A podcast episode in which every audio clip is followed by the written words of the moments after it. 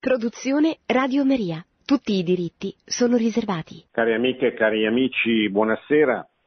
Vorrei dedicare questa trasmissione a un tema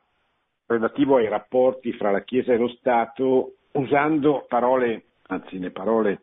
lo scritto che Giovanni Paolo II affidò all'ultimo suo libro, Memoria e Identità, che uscì nel 2005, l'anno in cui mancò, in cui morì, e che in qualche modo rappresenta un po' una, un, un, riepilogo di alcuni punti importanti del suo pontificato, fra cui questo relativo al rapporto fra la Chiesa e lo Stato, che certamente prima ancora che il pontificato ha caratterizzato tutta la sua vita, essendo Carlo Wojtyła nato in uno stato, uno stato eh, molto particolare, la Polonia, che eh, scompare durante la seconda guerra mondiale, quando eh, Wojtyła è, è un giovane che poi entrerà clandestinamente in seminario durante gli anni della guerra e quando eh, entrerà in seminario praticamente lo Stato polacco non esisteva perché stato, la Polonia era stata occupata dai due eserciti che l'avevano invasa da est e da ovest, l'esercito nazista, nazionalsocialista e l'esercito comunista, l'armata rossa. E quando poi la guerra finì, pochi anni dopo, si eh, ripresentò la tragedia del comunismo, del regime comunista sostenuto dalla forza delle armi dell'Armata Rossa, del, eh, dell'esercito sovietico. E quindi la, la, Polonia entrò a far parte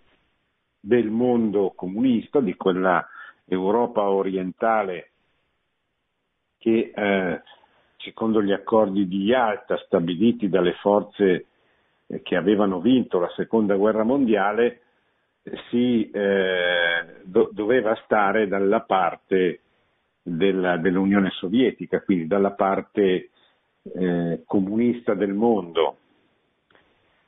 E quindi tutta la sua vita fino all'elezione al pontificato è stata una vita trascorsa sostanzialmente in, prima in un non Stato, cioè in una nazione senza Stato, perché appunto lo Stato polacco durante l'invasione militare finì, eh, il governo andò in esilio, e poi in uno Stato caratterizzato da un'ideologia totalitaria che non prevedeva l'esistenza della Chiesa dove eh, andava al potere, anche se eh, la Polonia da questo punto di vista rappresenterà una eccezione perché la, la capillarità, la, la, la, presenza della Chiesa nella Polonia era talmente popolare, era talmente radicata eh, che il regime comunista non poté eh, non tenerne conto e eh, per quanto non avesse diritti, per quanto fosse osteggiata e perseguitata, eh, tuttavia fu una, una chiesa che, che, che ebbe un, un, ruolo, che esercitò un ruolo eh, pubblico durante il regime comunista grazie anche alla straordinaria figura, alla forza morale, spirituale che veniva dal suo eh, patriarca, dal suo mm, arcivescovo di, di, di, riferimento, che era il, eh, l'arcivescovo Wyszynski, il, il, diciamo così, il maestro di, di, Wojtyła, che era il primate eh, della Polonia e che eh, una grandissima figura di testimone della libertà religiosa, della libertà della Chiesa di fronte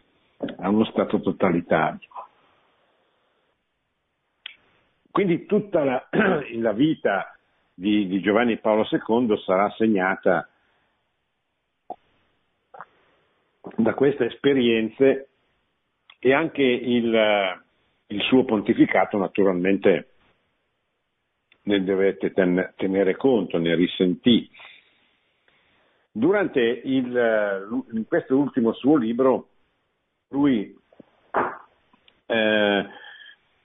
dedica un capitolo, il ventesimo capitolo, il rapporto della Chiesa con lo Stato. Adesso lo leggeremo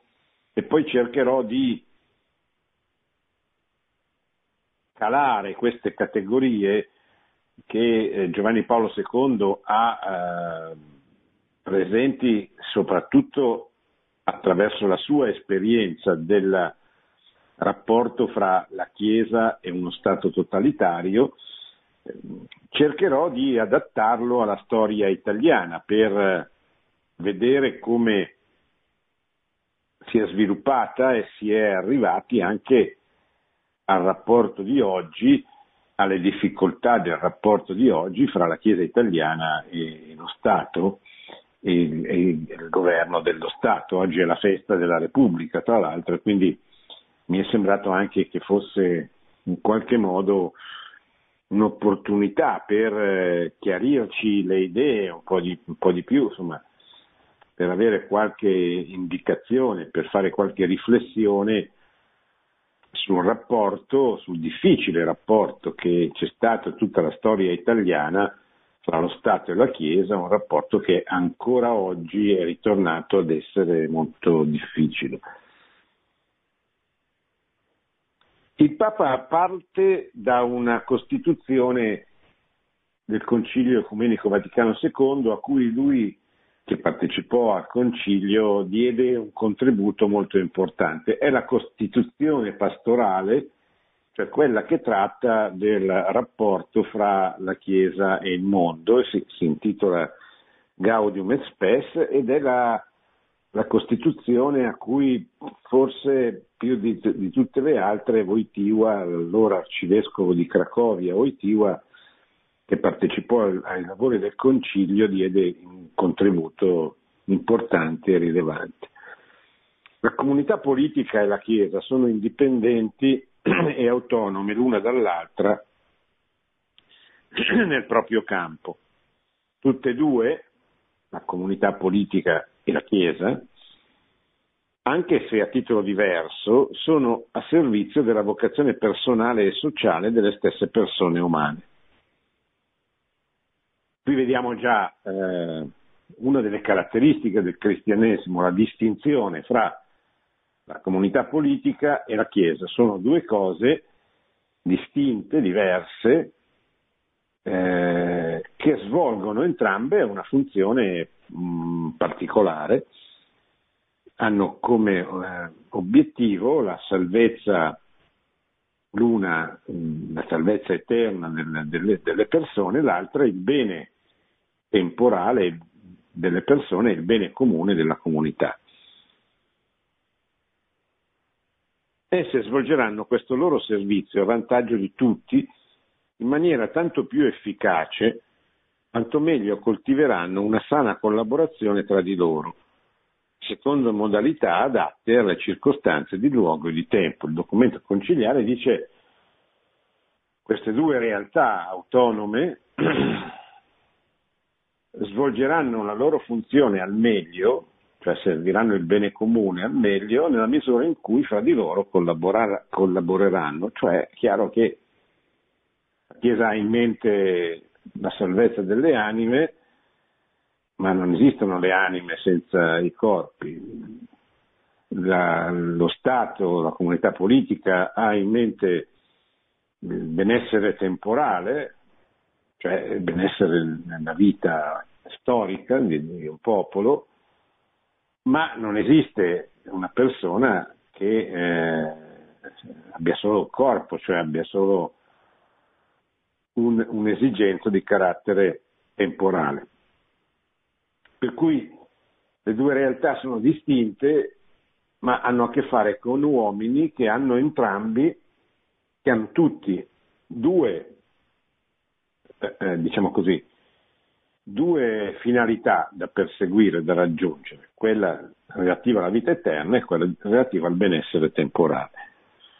L'uomo non è limitato al solo orizzonte temporale, ma vivendo nella storia umana conserva integralmente la sua vocazione eterna, cioè l'uomo vive nella storia ma è chiamato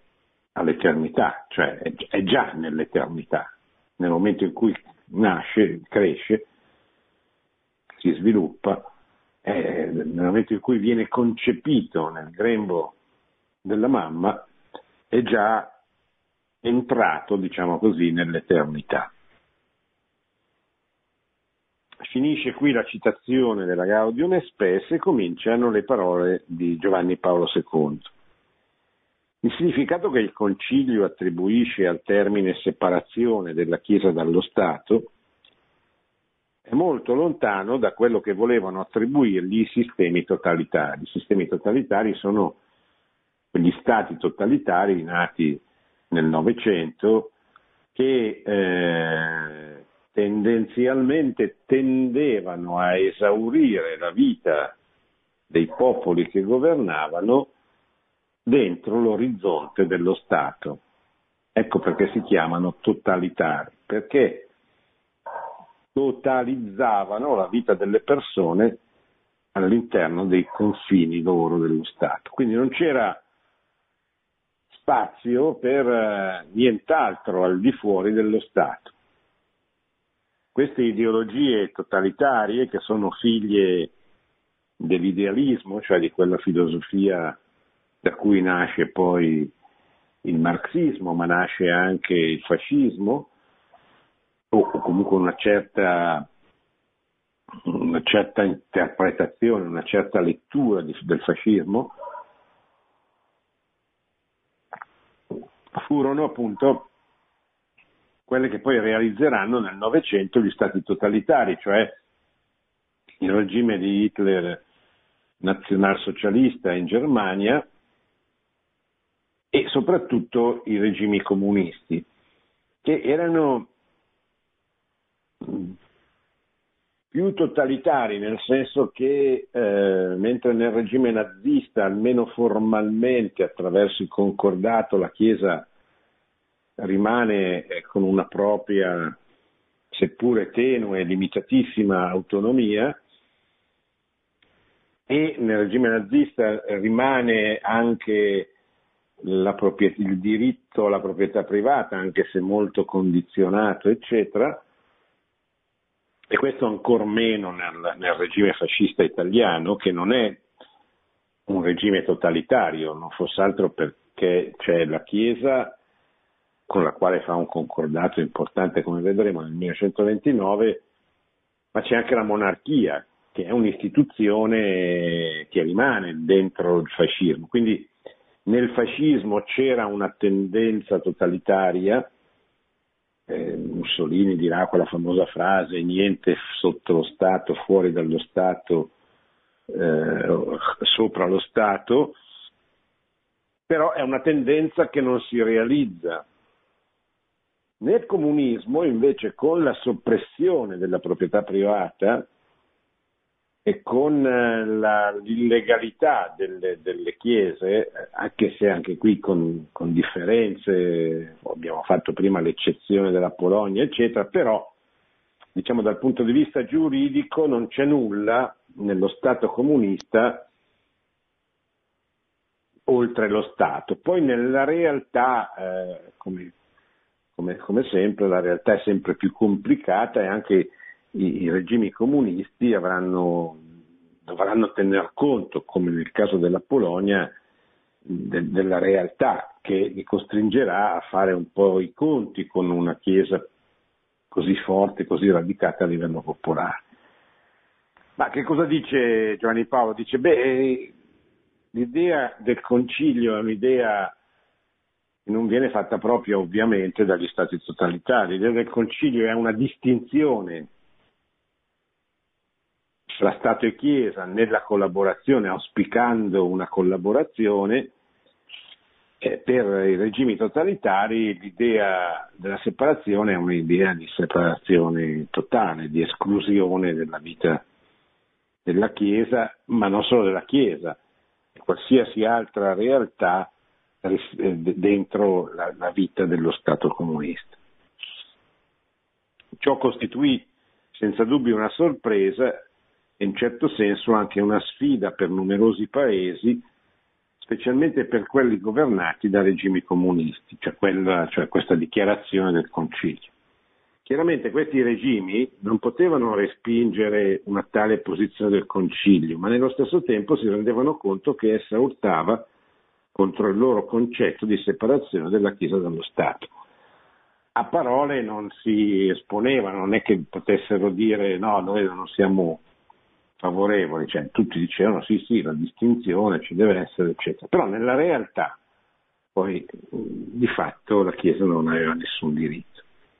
Nella loro visione, cioè nella visione de, delle ideologie comuniste, infatti il mondo appartiene esclusivamente allo Stato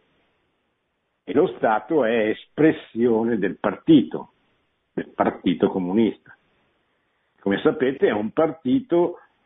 che con, quando conquista il potere elimina tutti gli altri partiti, diventa un partito unico, come sarà anche nella Germania nazionalsocialista e nell'Italia fascista, e quindi elimina tutti gli altri partiti e diventa, occupa lo Stato. Lo Stato sostanzialmente si identifica con, con il partito. Questo certamente nei regimi comunisti, anche nella Germania nazionalsocialista, nell'Italia non, non, non, avviene così, perché l'esercito, per esempio, almeno teoricamente risponde al re, perché il re, la monarchia ha una propria struttura, una propria burocrazia, una propria autonomia, la Chiesa anche garantita da un concordato.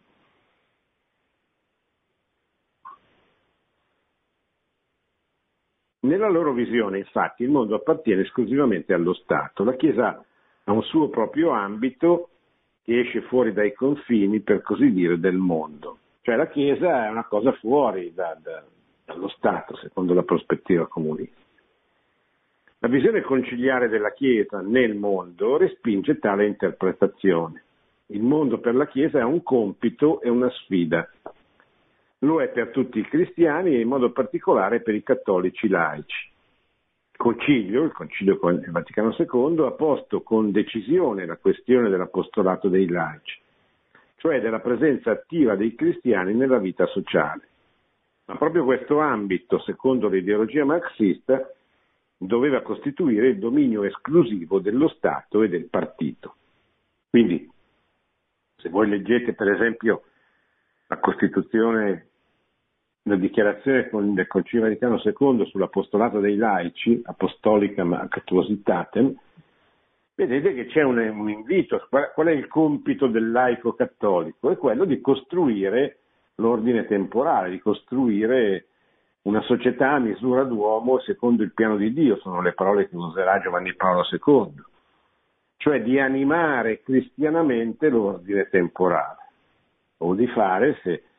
uso le parole di Paolo VI e di Pio XII, la consacratio mundi, cioè di consacrare il mondo a Cristo, cioè di mettere nel mondo, in una società storica, il Vangelo, cioè in modo che quella società storica si, si possa, fare, possa, fare, riferimento, si possa, possa essere impregnata dai valori, dai principi evangelici del cristianesimo, della dottrina sociale della Chiesa, della legge naturale. Non è inutile ricordarlo perché vi sono oggi partiti, dice sempre il Papa, che nonostante la sicura matrice democratica mostrano una crescente propensione ad interpretare i principi della separazione della Chiesa dallo Stato secondo l'impostazione che era proprio dei governi comunisti. Anche oggi che il comunismo non c'è più, con, almeno con la virulenza dell'epoca delle ideologie, certo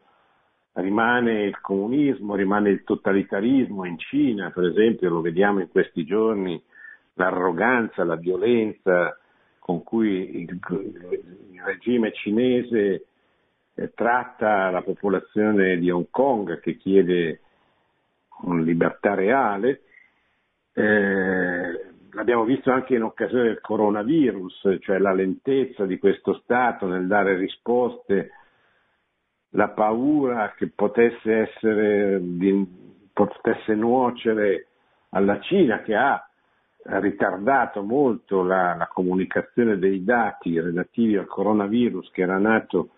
nell'ospedale di Wuhan in Cina e questo probabilmente, dicono molti esperti, ha favorito la diffusione del virus, tanto che eh, perché ha tolto quelle due o tre settimane che avrebbero permesso di prendere il virus dall'inizio e quindi di, di debellarlo, di combatterlo più facilmente. Questo purtroppo non è avvenuto e per colpa della Cina il virus si è diffuso così come si è diffuso eh, molto profondamente anche in Europa. Allora cosa dice il Papa? Guardate che anche oggi ci sono dei partiti che usano la separazione dello Stato dalla Chiesa per eh, sostanzialmente per espellere il cristianesimo dalla vita, dalla vita pubblica. E mi, mi, riferisco in questo caso alla, alla storia italiana. Perché la storia italiana, cioè la storia dei rapporti fra Stato e Chiesa in Italia, è una storia molto indicativa da questo punto di vista, perché l'Ottocento e il Novecento, cioè il secolo del XIX e il secolo XX, hanno visto proprio sotto questa voce laicismo il tentativo delle ideologie che hanno conquistato il potere ancora prima e anche dopo il marxismo, il comunismo, di espellere il cristianesimo e comunque la religione, le religioni dalla vita pubblica di una nazione. Eh, c'è un peccato originale anche nella storia dell'Italia moderna. Come nasce l'Italia moderna? Perché oggi noi celebriamo la festa della Repubblica, ma a scuola, ai vostri figli, ai, ai nipoti, a chiunque bisogna spiegare che cos'è questa, questa festa della Repubblica, non possiamo accontentarci eh, di sentire questi appelli molto generici che le istituzioni fanno, la collaborazione, eccetera. Ma che cos'è la Repubblica? Dove viene? Si parla della Costituzione che viene approvata dall'Assemblea Costituente nel, nel, nel, nel 1946, che viene poi sottoposta a referendum e, e nasce dal primo gennaio del 1946 1948 la, la, la, Repubblica Italiana. Ma da dove viene questa Repubblica? Eh, quindi bisogna, cioè l'Italia moderna, l'Italia di oggi, intanto non è sempre stata una Repubblica perché, eh, diciamo così, la, la cesura fra prima e dopo nasce nel 1861 con la Costituzione del Regno d'Italia che porta a compimento il cosiddetto risorgimento. Risorgimento che non è altro che la guerra che uno degli stati preunitari, il Regno di Sardegna, cioè il Piemonte, eh, fa a tutti gli altri stati preunitari pre, pre, presenti in Italia prima, il Regno di Napoli, eh, il, il regno del Lombardo-Veneto che faceva parte dell'impero asburgico, la Lombardia e il Veneto, il Granducato di Toscana, il Ducato di Parma e Piacenza e poi lo Stato della Chiesa, cioè la Chiesa allora il Papa era anche il capo di uno Stato, lo è anche adesso la città del Vaticano, ma soltanto che la città del Vaticano di oggi, che sono pochissimi chilometri quadrati dentro Roma, allora era molto più esteso, era il Lazio, parte della Romagna, eccetera.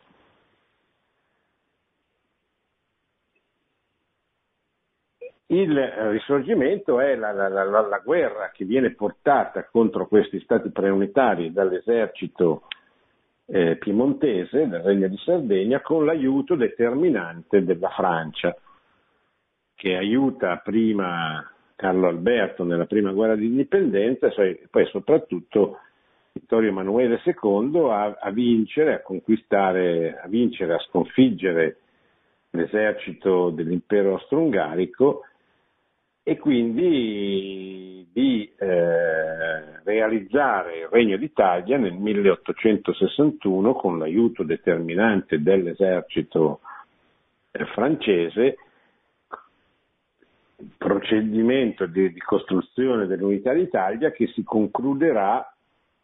anche se poi ci sarà anche la prima guerra mondiale, ma insomma, che si concluderà diciamo così, nel 1870 con la breccia di Porta Pia, quando l'esercito italiano invade lo Stato della Chiesa e con, con la forza conquista, eh, conquista, il potere e eh, costringe il Papa prigioniero in, in, in, Vaticano, cioè quel palazzo che adesso è il, il palazzo del Presidente della Repubblica, il Quirinale, dove il Papa era prigioniero e lì rimarrà sostanzialmente prigioniero fino al 1929 quando ci sarà il concordato. Quindi già qui c'è un... Eh, come, come nasce? Quali sono le caratteristiche di questo Stato che nasce? Beh, la prima caratteristica è che nasce contro la Chiesa, cioè non solo contro gli stati preunitari, non solo contro lo Stato della Chiesa come Stato, quindi contro l'esercito pontificio, ma proprio contro la Chiesa come idea, come, come, come religione, cioè la religione viene radicalmente separata dalla vita di questo Stato. Ecco che ci ricolleghiamo a questa idea che il Papa sta spiegando del rapporto fra Chiesa e Stato che lui ha in mente soprattutto per gli stati comunisti, ma che vale per tutti quegli stati liberali nazionali che nascono nell'Ottocento e nel Novecento, che sono stati che prevedono a diverso titolo, con diverse modalità, non tutti prevedono una persecuzione violenta, ma tutti prevedono che la religione sia ridotta, nella migliore delle ipotesi, a un fatto privato. Tu credi in Dio, tu sei cattolico, però avere, il tuo cattolicesimo non deve avere nessuna influenza sulla vita pubblica. Addirittura alcuni stati comunisti vieteranno anche questo, come per esempio l'Albania, che sarà il primo stato ateo del mondo, cioè dove era vietato battezzare, era vietato fare il segno della croce pubblicamente, eccetera. Nessun altro Stato arriverà a questa modalità così estrema, ma tutti, comunisti, non comunisti, avranno questa idea della religione come un fatto esclusivamente personale, individuale, che non deve avere rilievo pubblico. Questo naturalmente è inaccettabile per un, per, perché il cristianesimo non è così, il cristianesimo è la religione dell'incarnazione, è Dio che si incarna in un uomo e quindi in un uomo che è un animale politico, sociale, è, una, è, una, è un essere che realizza la propria umanità eh, nelle relazioni che instaura, quindi il matrimonio, la famiglia, i corpi intermedi, la politica, l'economia, eccetera, l'uomo è un essere essenzialmente relazionale e il cristianesimo ha qualcosa da dire proprio sulle sue sulle relazioni, cioè se io sono cristiano eh, le mie relazioni ne devono tener conto. Cosa vuol dire? Vuol dire che eh, non posso prescindere nella mia vita pubblica dall'essere cristiano. Cioè dal, per esempio, educare i miei figli secondo i principi del cristianesimo, non solo all'interno della mia famiglia, ma anche nella scuola. Io devo pretendere che i miei figli vadano in una scuola che certamente rispetti lo Stato, la legge dello Stato, eccetera, ma che educhi i miei figli secondo una prospettiva cattolica, cristiana. Lo stesso i corpi intermedi, cioè è chiaro che io devo lavorare eh, tenendo conto perché nel 1891 la Chiesa scrive un'enciclica Rerum Novarum sulla questione operaia, perché dice guardate che gli operai eh, devono poter andare a messa la domenica, avere il riposo festivo, devono poter mantenere la famiglia con il loro salario, eh, devono lavorare ma non essere massacrati dal, dal lavoro, eccetera. Cioè, ci sono dei principi di giustizia, di giustizia sociale, che eh, per un cristiano sono fondamentali ed è fondamentale che vengano rispettati, così come eh, ci sono dei, dei principi che pongono la famiglia come cellula fondamentale della società, la libertà di educazione, la sacralità della vita, eccetera. Allora, tutto questo, eh, vengo un po' alla situazione italiana, non, non c'è più a partire dal 1861 e maggior, a maggior ragione dal 1870. C'è un regime, allora si parlava, gli storici quando raccontano la storia d'Italia, eh, fino al, al, fascismo parlano di un paese reale e di un paese legale, cioè di un paese reale a maggioranza cristiana che vive soprattutto attorno alle parrocchie, alle società di mutuo soccorso, alle banche cattoliche fondate per, eh, per proteggere il risparmio delle famiglie, eccetera. E dall'altra parte il paese legale, cioè il paese che governa questa maggioranza silenziosa, diciamo così, questo paese reale un paese che fa riferimento a partiti nazionali, nazionalisti, liberali, tutti, che, tutti che considerano il cristianesimo come una cosa lecita ma a livello individuale. E tutti i cattolici che tendono invece a costruire delle relazioni ispirate, delle relazioni sociali, politiche, economiche, ispirati al cristianesimo sono osteggiati, poi adesso non è la sede, ci sono periodi di persecuzione, periodi meno di persecuzione, ci sono vescovi imprigionati,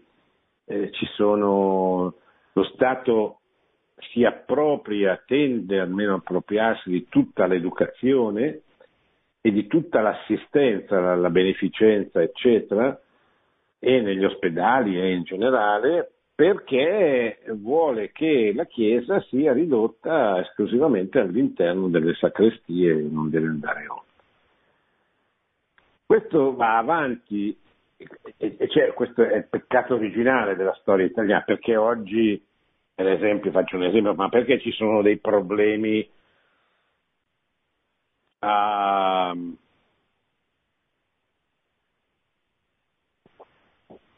relativi per esempio alle scuole paritarie, no? l'ultima polemica che c'è stata, che c'è, perché in Italia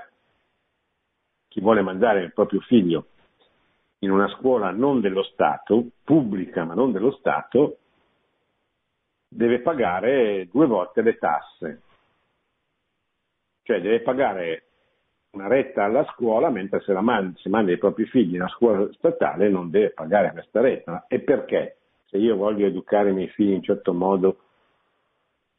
devo pagare. Questa è una gravissima ingiustizia perché se quella scuola, come mi dice lo Stato, garantisce un servizio pubblico uguale, analogo a quello che mi garantisce la scuola dello Stato, io devo poter scegliere, ma non scegliere pagando, perché vabbè, questo possono, sono capaci tutti di fare. Devo avere le stesse eh, garanzie, de, de, la scuola devono offrire le stesse garanzie, ma io devo avere la, la stessa possibilità allo stesso prezzo, allo stesso costo dal punto di vista economico. Perché questo non avviene? Perché la maggior parte delle scuole eh, non statali, che peraltro svolgono un servizio pubblico, sono delle scuole cattoliche. E anche quelle che non sono cattoliche comunque sono delle scuole che sono fuori dallo Stato e lo Stato si concepisce, anche se non è lo Stato totalitario comunista, si concepisce come un tutto fuori del quale non ci può stare nulla. E allora ogni volta ci deve essere una lotta, un lungo braccio di ferro per dare eh, la possibilità a queste scuole cosiddette paritarie di sopravvivere, quando basterebbe fare una legge giusta che mettesse tutte queste scuole sullo stesso piano, che tra l'altro sarebbe una legge che farebbe eh, eh risparmiare molti soldi allo Stato, perché i ragazzi che vanno a queste scuole, diciamo così, paritarie, cioè che svolgono servizio pubblico ma non sono dello Stato, fanno risparmiare. Costano meno, cioè lo studente lì costa meno di quanto costi allo Stato mantenerlo in una scuola statale. E allora perché mi direte, perché questo non... Perché, perché c'è un pregiudizio ideologico, perché c'è una lunga storia italiana che tende a escludere il cristianesimo dalla vita pubblica, che comincia con l'Italia moderna, con lo Stato del 1861. Poi questo sistema sostanzialmente liberal nazionalista finisce con l'avvento del fascismo, la marcia su Roma del 1922, poi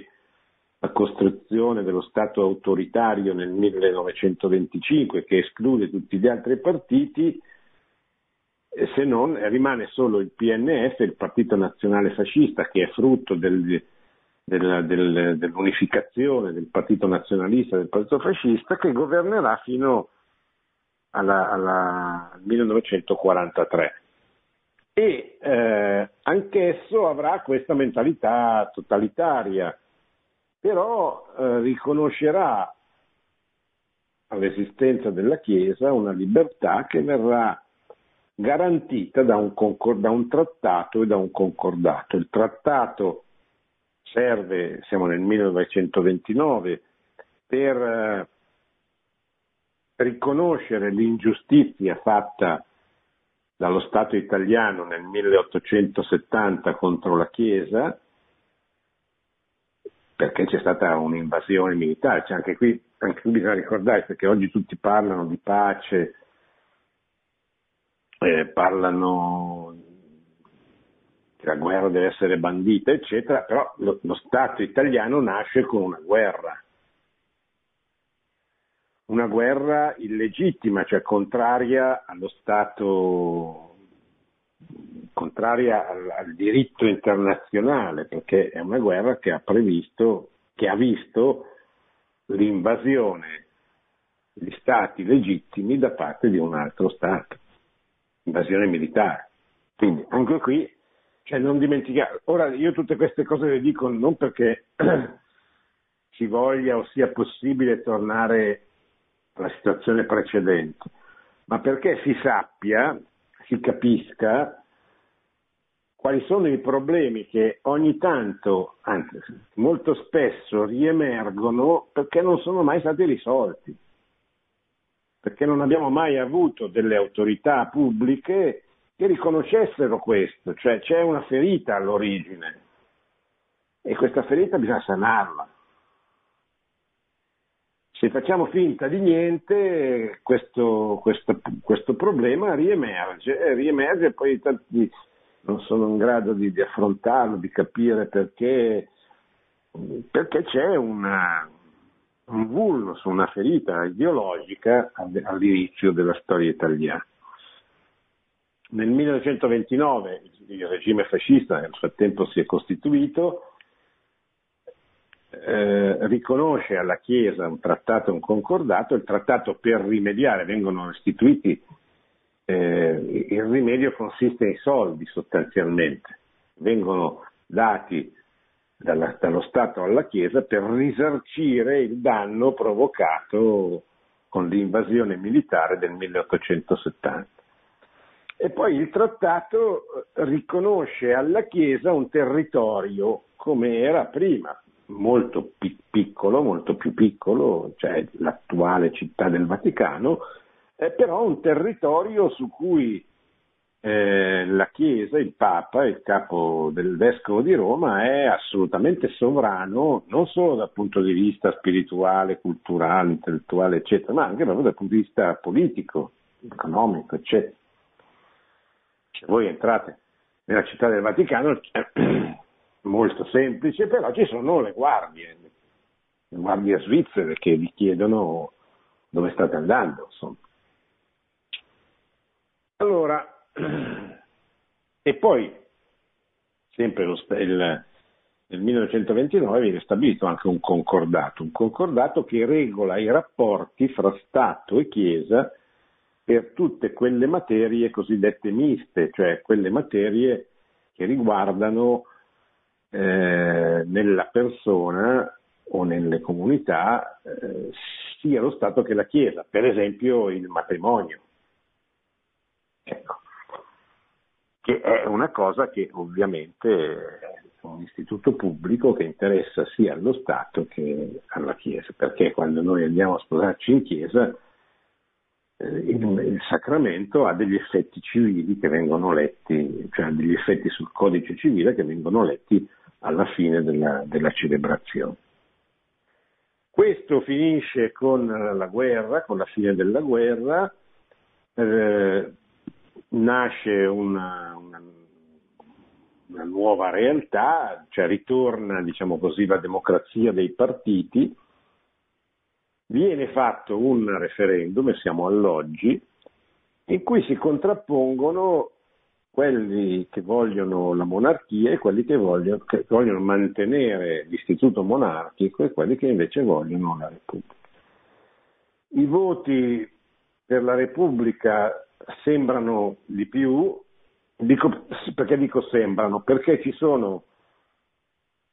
stati denunce scritte numerosi libri, eccetera, che attestano che sono stati fatti dei brogli, anche dei brogli importanti e significativi, che hanno cambiato, alterato l'esito del referendum, che in effetti se andiamo a studiarlo è molto complicato perché il risultato verrà dato con molto ritardo, eh, perché l'allora guarda sigilli, che era il segretario del Partito Comunista, eh, fece, mandò dei suoi uomini in tutti i seggi per per verificare i conteggi, eccetera, e il suo segretario che era Massimo Caprara, che poi diventerà un, un, un cattolico in tarda età, e, sì, e, soprattutto uno che avrà, avrà capito il, così, la, la, l'intrinseca perversità del comunismo che, che ho portato eh, forse una volta sola, ma forse anche due a Radio Maria, proprio per dare la sua testimonianza di ex comunista, eccetera. E lui mi disse appunto di questi brogli, ma non su unico, mi raccontò come se ne parlava molto, poi naturalmente non sono mai state fornite delle prove eh, serie, cioè serie, documentabili, eccetera, il re preferì andare in esilio perché non, non voleva che scoppiasse una guerra civile e poi la cosa è rientrata e oggi certamente non è più all'ordine del giorno, però anche questo, cioè, a prescindere dai brogli, eh, va raccontato che la Repubblica nasce divisa in due, cioè ci furono quelli che votarono che furono circa la metà, eh, a parte la questione dei brogli, eccetera, ma anche così la monarchia prese molti voti. La Repubblica eh, nacque così attraverso un'assemblea costituente e nel 1948 entrò in vigore. Il 18 aprile del 1948 ci fu la grande vittoria delle forze anticomuniste guidate dalla democrazia cristiana fu la grande vittoria sostanzialmente del mondo cattolico che instaurò una repubblica un po' diversa, nel senso che sicuramente in quegli anni la religione venne rimessa al centro, addirittura si disse i cattolici sono ritornati al governo. Ed era vero perché il Presidente del Consiglio, soprattutto il primo che era un ex eh, cittadino dell'impero asburgico, Alcide De Gasperi, fu, eh, era un cattolico, un cattolico naturalmente con eh, prospettive culturali liberali, moderate, diverse, eccetera, però era un cattolico e il partito che guiderà sostanzialmente il paese, che sarà sempre il partito di maggioranza relativa fino alla caduta del comunismo nel 1989, sarà la democrazia cristiana, un partito di ispirazione cristiana che poi su, sul cui cristianesimo, sulla cui applicazione dei principi della dottrina sociale della Chiesa alla realtà storica italiana eh, ci sarebbe, c'è molto da dire e da recriminare, ma certamente fu un partito che si ispirò sempre, eh, almeno nel, anche a partire dal nome e soprattutto prima delle elezioni, al cristianesimo, eccetera. Ma poi soprattutto a partire dagli anni 60, con il 68 questa situazione svanì. Perché? Perché ritornò in auge quello che i vescovi italiani nel 1960 denunceranno come il pericolo del laicismo e sia dal punto di vista legislativo, sia dal punto di vista del costume, sia dal punto di vista eh, politico il paese ritornerà un po' alle, alle origini, cioè al, al, laicismo, a quella separazione radicale nella vita, pubblic, nella vita pubblica del, del, del, tra Chiesa e Stato, tra religione e politica, eccetera. Una separazione che si è potuta notare, e qui mi fermo perché sennò eh, dovrei aprire un altro discorso, anche in occasione della pandemia, del virus, di questo confronto difficile che c'è stato eh, a proposito delle, delle, messe, dell'apertura delle messe, delle celebrazioni religiose, eccetera, fra il governo e, eh, e la conferenza episcopale italiana, cioè fra la Chiesa e, e lo Stato. Mi fermo perché vorrei rispondere a qualche domanda che spero mi, mi facciate.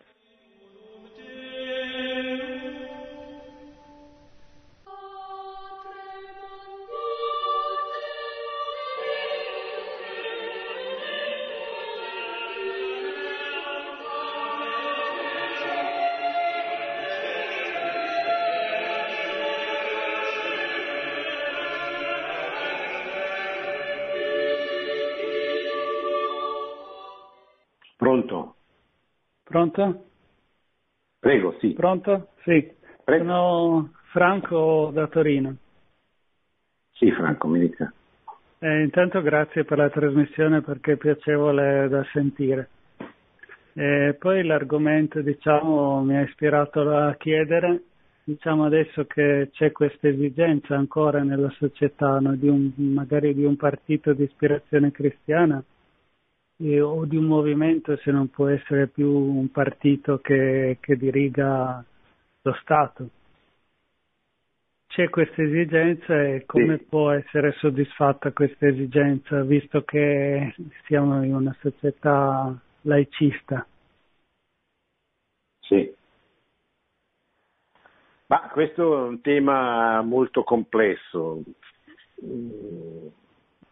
Bisogna partire dalla constatazione che oggi, come dice lei, siamo in una società, oltre che laicista, in una società pluralistica, cioè dove i cattolici sono una minoranza, una minoranza importante e significativa, che ruota attorno al 20% di persone che vanno regolarmente in chiesa sarà una minoranza. Ecco, non ci sono altre minoranze così significative e così importanti, però, eh, però è una minoranza. Una minoranza divisa, perché i cattolici sono divisi dal punto di vista politico, anche perché a mio avviso, non venendo insegnata la dottrina sociale della Chiesa, c'è una grande confusione. E l'amico che prima ha telefonato, Massimo, cioè, oggi definirsi comunisti cristiani, cioè si può fare tutto nella vita, però eh, capisce che insomma, eh, è come dire, io sono un nazista cristiano, si può, eh, si può. Cioè il cristianesimo ha dentro la risposta a tutte le domande dell'uomo, non ha bisogno di andare a cercare in altre ideologie che tra l'altro lo hanno, hanno pure perseguitato la Chiesa la risposta ai propri bisogni.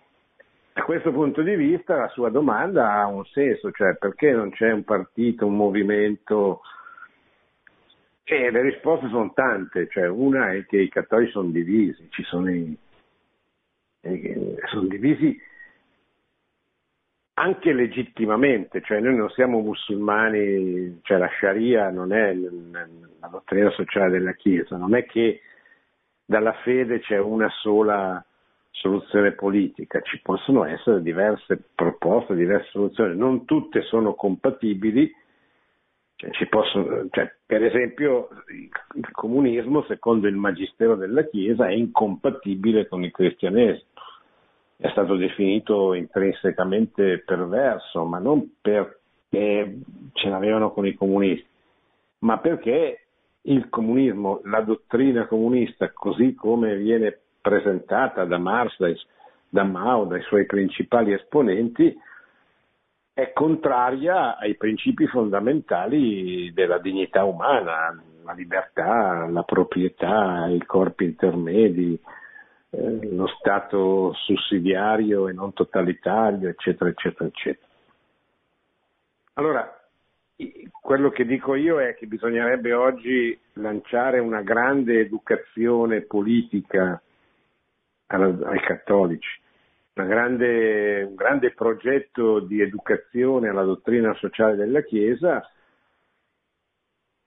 dal quale poi possono nascere anche delle esperienze politico-partitiche o dei movimenti, eccetera.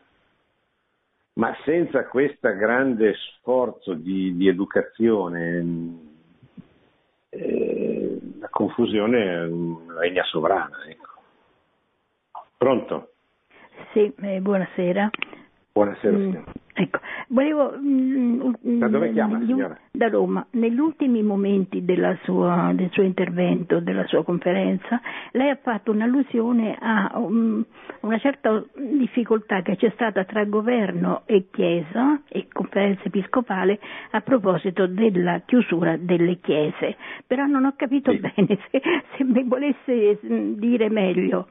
Perché sì. quello che ho notato purtroppo è che mh, adesso, in questi giorni, quando le chiese sono state riaperte, la frequenza alla messa è molto più bassa. La gente si è forse abituata ad, a, a, ad ascoltare, non più a partecipare, nel senso proprio del termine, alla messa sì. per, per, televisione, insomma. Sì. Ma io mi fa, ho fatto riferimento al fatto che eh, indubbiamente questo in questa pandemia la religione è stata trattata come i parrucchieri o come, cioè molto, come se svolgesse una, una funzione molto meno rilevante di alcuni servizi, appunto quelli che tagliano i capelli piuttosto che quelli che aggiustano le scarpe, eccetera. Nel senso che è proprio stata trattata all'ultimo male. E questo perché? Eh, perché i nostri governanti, non solo attuali, ma in generale la cultura politica oggi dominante, non prevede che la religione sia un fatto rigorosamente privato.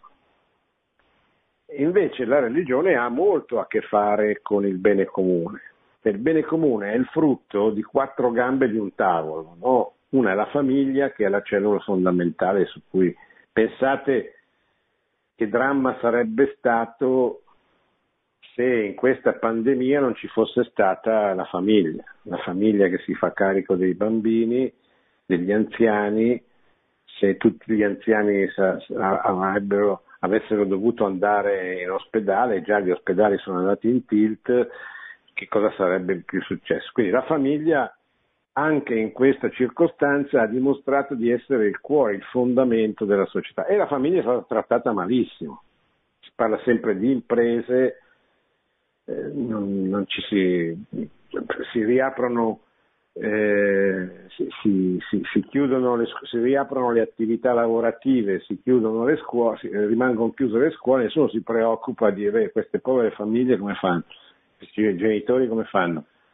i bambini dove li mettono. Cioè la famiglia, l'altra gamba del tavolo importante è la politica, l'altra l'economia, la quarta è la religione. Cioè il rapporto con il sacro in una società normale è fondamentale perché eh, regola una, un rapporto, un'esigenza, diciamo così, della persona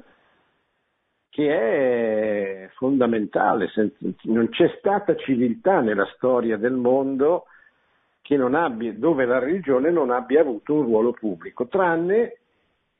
che nell'epoca moderna, dove il laicismo, che sia stato, che sia poi diventato comunista o no, ha sempre ridotto la religione a un fatto privato. No? Allora, in questa circostanza della pandemia la religione è stata considerata un fatto privato. Tu vuoi andare allo stadio? No, non ci puoi andare perché uno dice che si fa una, fa una ragione, cioè non è essenziale andare allo stadio tu vorresti andare dal parrucchiere, ma non è essenziale, eccetera. È essenziale invece che il, il, diciamo, il momento religioso trovi un riconoscimento pubblico della sua importanza. Poi può anche esserci eh,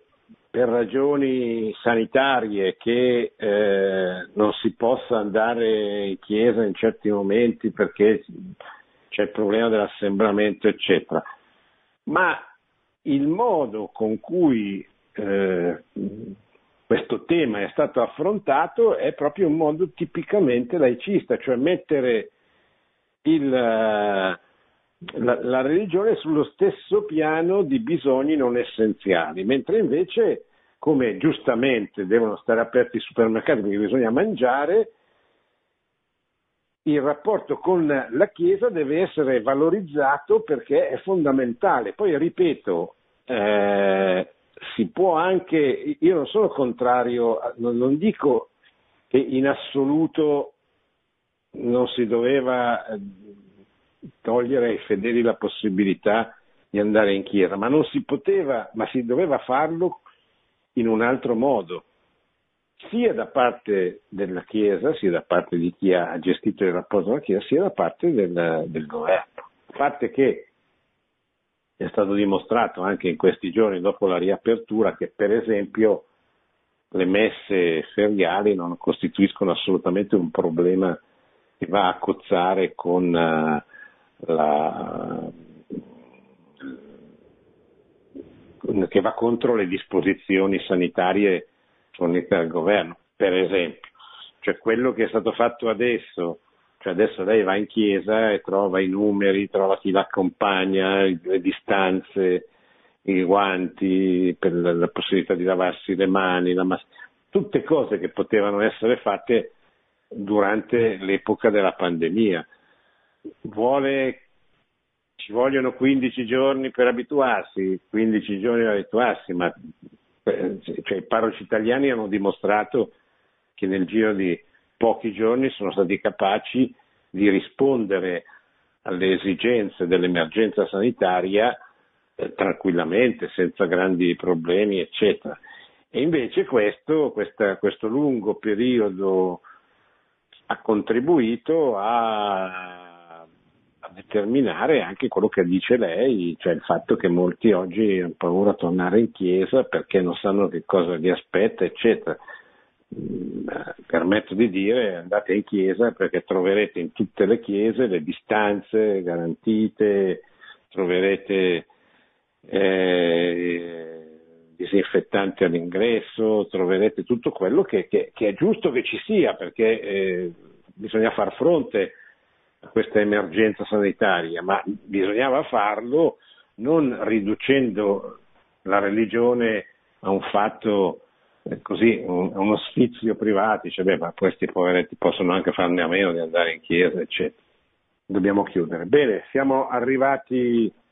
alla fine, io ricordo che oggi ho parlato del rapporto fra Stato e Chiesa partendo dal tema, dal testo di Memoria e Identità, che è l'ultimo libro di San Giovanni Paolo II, andrò avanti, penso anche nei prossimi martedì, a parlare di questo tema così attuale e così importante. Grazie, buonanotte e buona settimana a tutti. Produzione Radio Maria. Tutti i diritti sono riservati.